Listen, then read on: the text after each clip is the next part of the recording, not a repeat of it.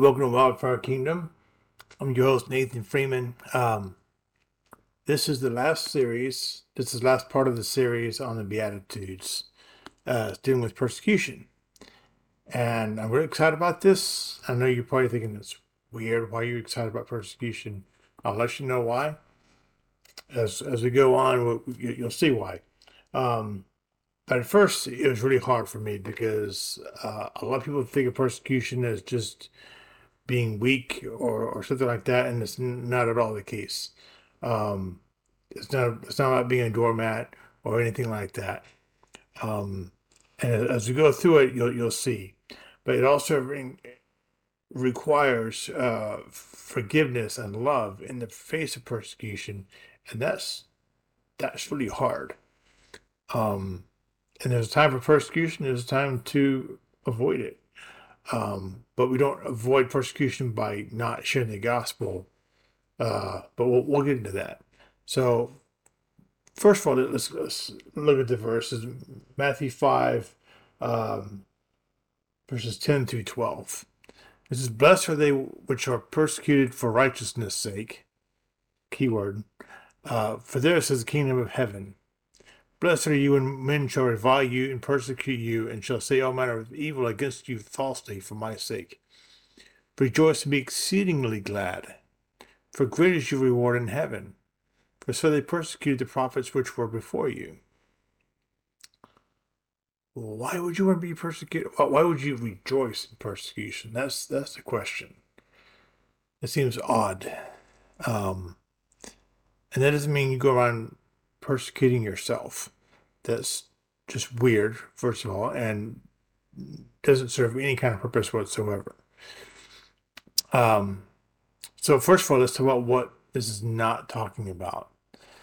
So this is talking about suffering persecution for Christ's sake, for living out the gospel and sharing the gospel. This is not about being punished for being foolish.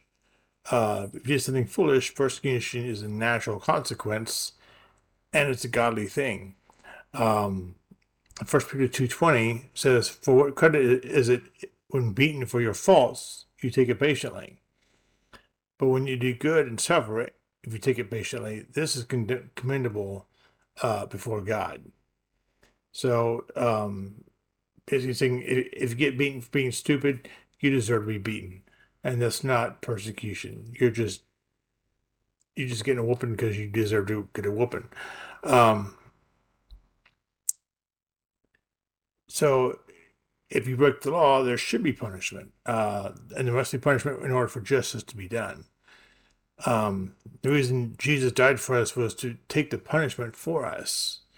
In, in exchange, we become his bondservant, as, as Paul said, and several other apostles identified themselves uh, in Romans 1 1, 1 Corinthians 7 22, Galatians 1 10, Colossians 4 12, James 1 1, 2 Peter 1 1, Jude 1, and Revelation um,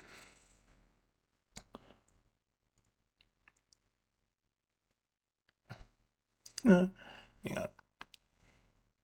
Revelation 1 1. So this is also not talking about being persecuted simply because you're weak and can't defend yourself. Um, in Luke 22, Jesus knows he's about to go to the cross. In verse 34, he tells Peter that he will deny Jesus three times. So Jesus knew what was coming. And look what it says in verse 35 and 36. Luke 22, 35 and 36. He said to them, I sent you without a purse and scrip and shoes, lacking, lacked you anything? And they said, Nothing. Then he said unto them, But now he that has a purse, let him take it. And likewise his scrip. The scrip is a leather pouch uh, for food and other provisions. Uh, could, could have been a backpack. Uh, anyway, so this last part says, And he that has no sword, let him sell his garment and buy one. So Jesus wasn't about being defenseless. So that wasn't what this was about. So he wanted them to be prepared to defend themselves in, in certain, certain circumstances.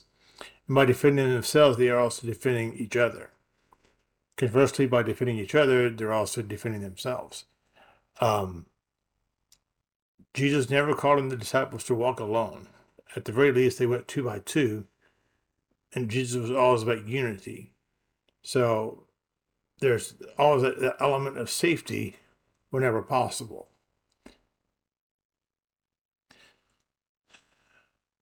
So I'll be asking about the verse in Matthew 5.39 which says, Whoever smites you on the right cheek, turn to him the other also. I'm, I'm glad you asked, and I'll come back to that. Actually, we're going to cover a lot of scripture concerning persecution in this study. I think it's important to discern where that line is between enduring persecution and taking up your sword. Uh, Jesus calls us to do both. There are those who take either of these to the extreme while ignoring the other. There are also those who say they are that these two ideas contradict each other. But that's not that's not what's happening here.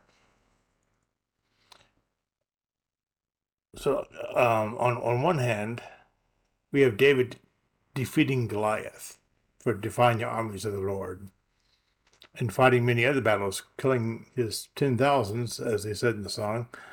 And then there's this verse where Jesus tells us to turn the other cheek, give away our cloak, walk the extra mile, and so on. And you might be asking, did Jesus get soft? Well, we can find the answer to all these questions on the day of his crucifixion. So let's start with Matthew 26, 50 uh, through 56. This is this is in the Garden of Gethsemane where uh, Judas is about to betray him and turn him over to the officials. So, um, starting in verse 50, it says, But Jesus said to him, But why have you come? Then, then they came and laid hands on Jesus and took him. And suddenly one of those who were with Jesus stretched out his hand and drew his sword, struck the servant of the high priest, and cut off his ear. Jesus said to him, Put your sword in its place, for all who take the sword will perish by the sword. And do you think that I cannot pray to my Father and will provide me with more than twelve legions of angels? How then could the scriptures be fulfilled that must happen thus? In that hour, Jesus said to the multitudes, Have you come out as against robber with swords and clubs to take me? I sat daily with you, teaching in the temple, and you did not seize me. But all this was done that the scriptures of the prophets might be fulfilled. Then all the disciples forsook him and fled. Anyway, in verse 51, one of those who were with Jesus cut off the ear of the servant of the high priest. In the next verse, Jesus says, Put your sword in its place, for all who take the sword will perish by the sword. I've seen this verse taken out of context and misquoted many times over the years, and let's, let's put it into context. First of all, not everyone who picks up a sword dies by the sword in that case, no one would ever pick up a sword.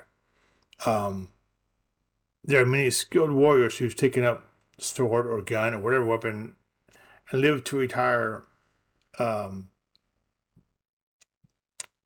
and die of old age. Uh, our nursing homes are full of old warriors who fought in the, world wars, uh, Korea, Vietnam, and other conflicts he was speaking of this particular moment.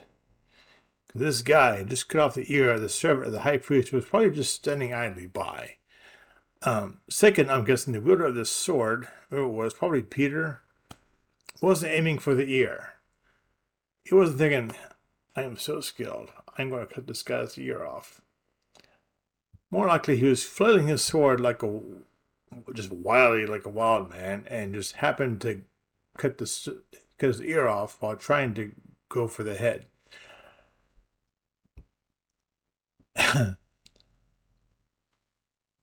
um, and if you're unskilled with a weapon and you're surrounded by Roman soldiers who are skilled with a weapon, then yes, you're going to die by the sword. because you don't know what you're doing, and they do. And a skilled sword, swordsman will always kill an unskilled swordsman. So that's number one. If you're going to have a weapon, be proficient with your weapon or die by the hand of someone who is proficient. Notice what Jesus says next in verse 53. He tells the disciples that he has more than 12 legions of angels at his disposal who could rescue him at any time. A legion is three to 5,000 soldiers. At, at the time, when Jesus said this, Rome had 28 legions scattered around, around the Roman Empire. Augustus Caesar had three legions assigned just to him for security details. Jesus had more than 12 legions assigned to him, not counting all the other angels around the world. Of course, one angel is worth a legion of Roman soldiers, so I mean, he only needed one. But so when Jesus said he had more than 12 legions at his command, that was four times more than Caesar and far more than a single legion assigned to the area they were in.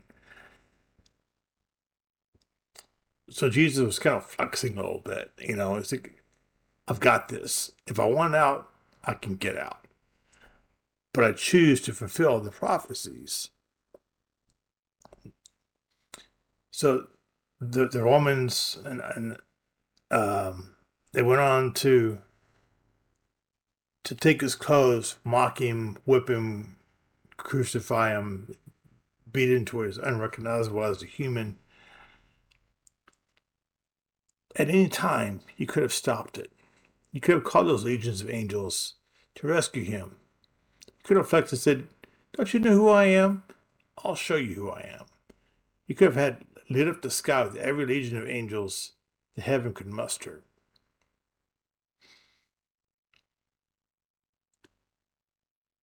But it chose meekness. Again, a few weeks ago, meekness is not weakness, it's strength under control. Jesus wasn't going to the cross because he couldn't get out of it. He was going to the cross because he chose to. So let's look at another example in the New Testament. Um, Acts 22, verses 25 to 28. And um, so, some Romans have bound uh, Paul with thongs or like leather straps, and they're about to beat him with a scourge. And Paul says to the centurion who stood by, Is it lawful for you to scourge a man who's a Roman and uncondemned? which means like I'm gonna try yet, so you can't scourge me because I'm a Roman citizen. And the centurion heard that, he oh snap. He went and told the commander, saying, Take care what you do, this man is a Roman. Then the commander came and said to him, Tell me, are you a Roman? He said, Yeah. And the commander said, With a large sum I obtained this citizenship. Paul said, But I was born a citizen or uh, King James says, I was born free. So they treated him very differently after that. So Paul stood up for himself and avoided at least one flogging from the Romans. At other times, he was beaten and stoned and left for dead, imprisoned several times, and eventually executed. So, when did he allow persecution and when did he avoid it? Well, as you read through the Gospel, Jesus escaped stoning a few times himself uh, until it was his time. So, when do we endure persecution? And I guess the, the short answer is whenever it's God's will. Um, there are places in Acts where the Holy Spirit warns Paul and Peter not to go to this place or that place because they're going to get persecuted, and it wasn't their time. Um, speaking of Peter, let's go back to 1 Peter three eight through seventeen. Let's see what let's see what it has to say. Uh, starting verse eight. Finally, all of you be of one mind, having compassion for one another. Love as brothers. Be tender-hearted. Be courteous. not returning evil for evil or reviling for reviling, but on the contrary, blessing, knowing that you are called to this, that you may inherit a blessing. For he who would love life and see good days, let him refrain his tongue from evil, and his lips from speaking deceit. Let him turn away from evil and do good. Let him seek peace and pursue it. For the eyes of the Lord are on the righteous and his ears are open to their prayers. But the face of the Lord is against those who do evil. And who is he who will harm you if, if you become followers of what is good? But even if you should suffer for righteousness' sake, you are blessed. And do not be afraid of their threats, nor be troubled, but sanctify the Lord God in your hearts, and always be ready to give a defense to everyone who asks you a reason for the hope that is in you, with meekness and fear meekness being strength under power. And fear. You're not fearing people persecuting you, you're, it's a fear of God. Having a good conscience, and then they defame you as evildoers. Those who revile your good conduct in Christ may be ashamed. For it is better, if it is the will of God, to suffer for doing good than for doing evil. Let's go back to uh, 1 Peter 4 12 through 16. Starting verse 12 Beloved, do not think it strange concerning the fiery trial which is to try you, as though some strange thing happened to you.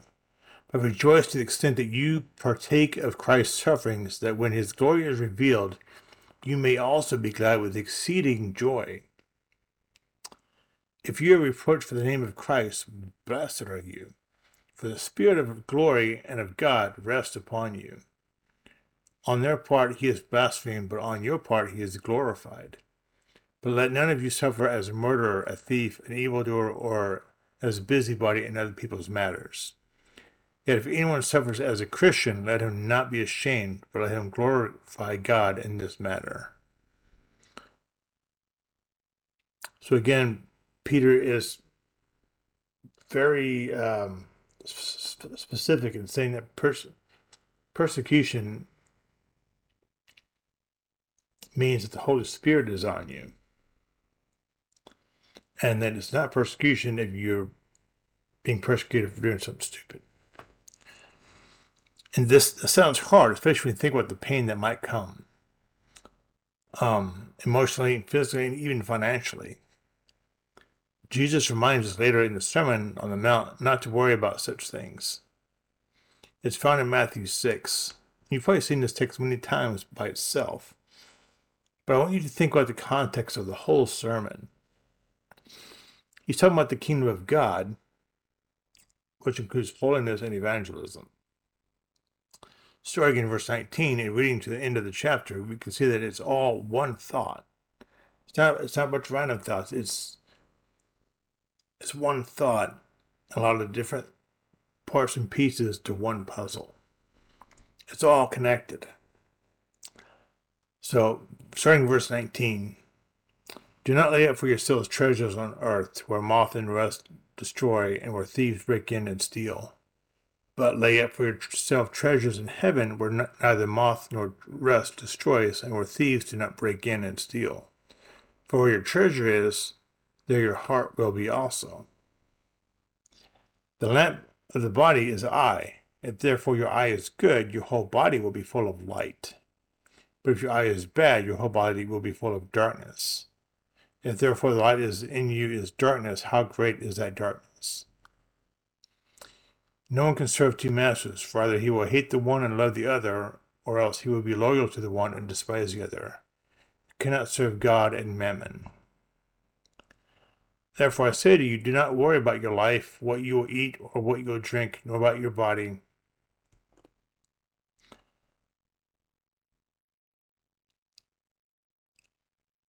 More, more than um, what you will put on. Is not life more than food, and the body more than clothing? Look at the birds of the air, for they neither sow nor reap nor gather into barns, yet your heavenly Father feeds them. Are you not of more value than they? Which of you by worrying can add one cubit to his stature. So why do you worry about clothing? Consider the lilies of the field, how they grow. They neither toil nor spin. Yet I say to you that even Solomon in all his glory was not arrayed like one of these. Now if God so clothes the grass of the field, which today is is, and tomorrow is thrown into the oven, will not much more clothe you, O you of little faith? Therefore do not worry, saying, What shall we eat? Or what shall we drink? Or what shall we wear? For all of these things the Gentiles seek. For your heavenly Father knows that you need all of these things. But seek first the kingdom of God and his righteousness, and all these things shall be added to you. Therefore, do not worry about tomorrow, for tomorrow will worry about its own things. Sufficient for the day is its own trouble.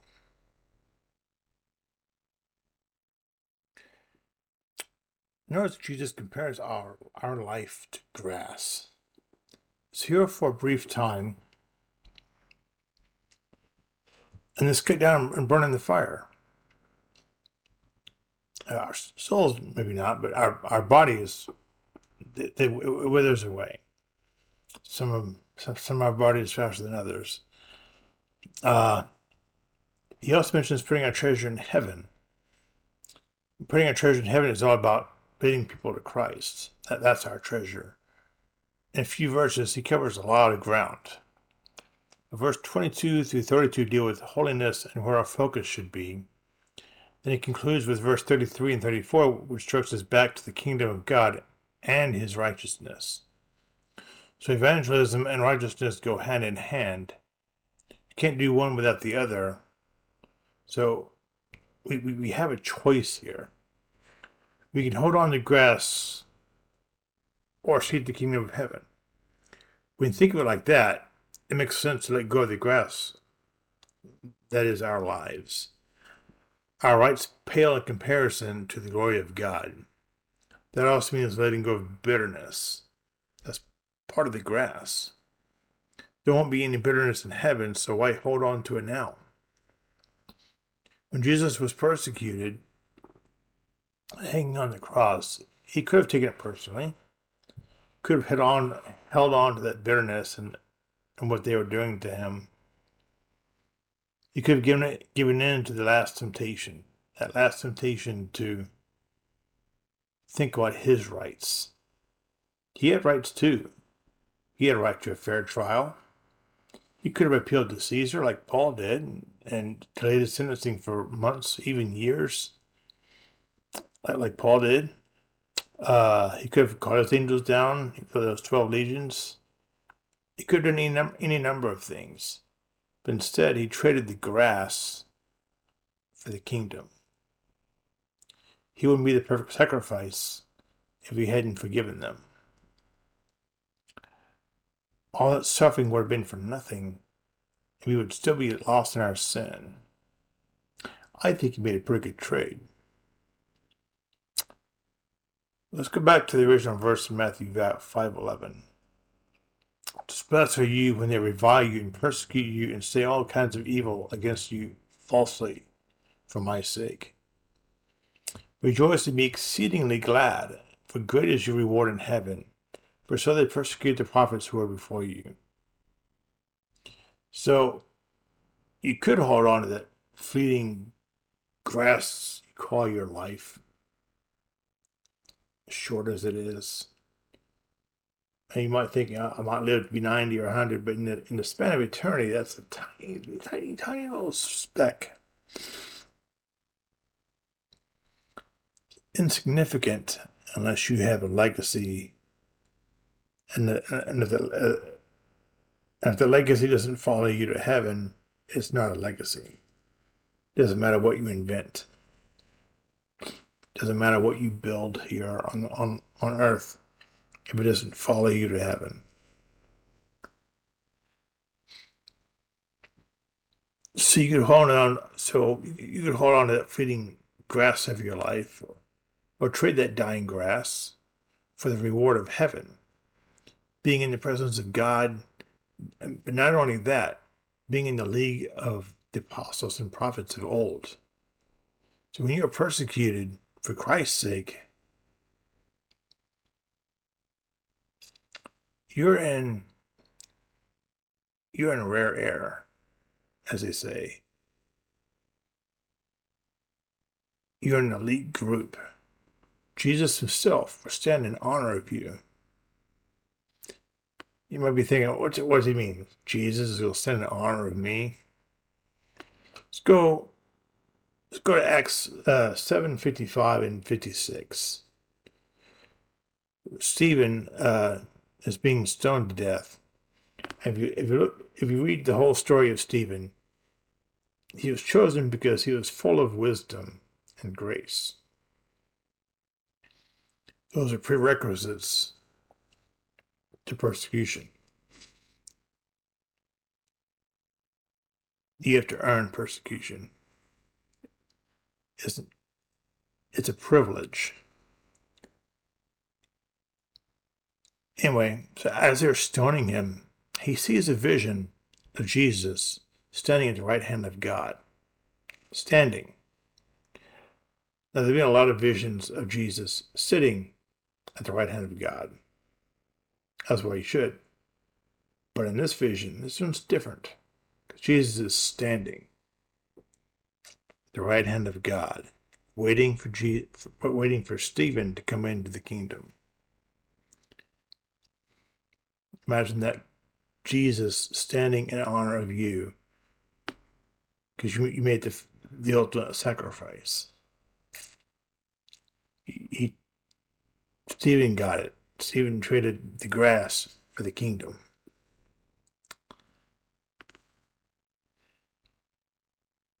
So just imagine that the King of Glory standing in honor of you, and you get to be with him for eternity.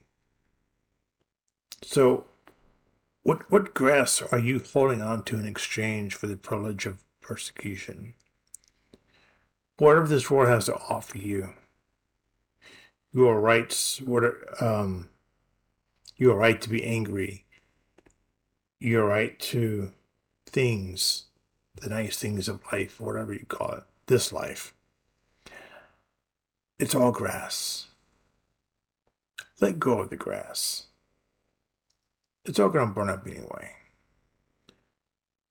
Trade the grass for the kingdom of heaven. Thank you for joining me on Wildfire Kingdom.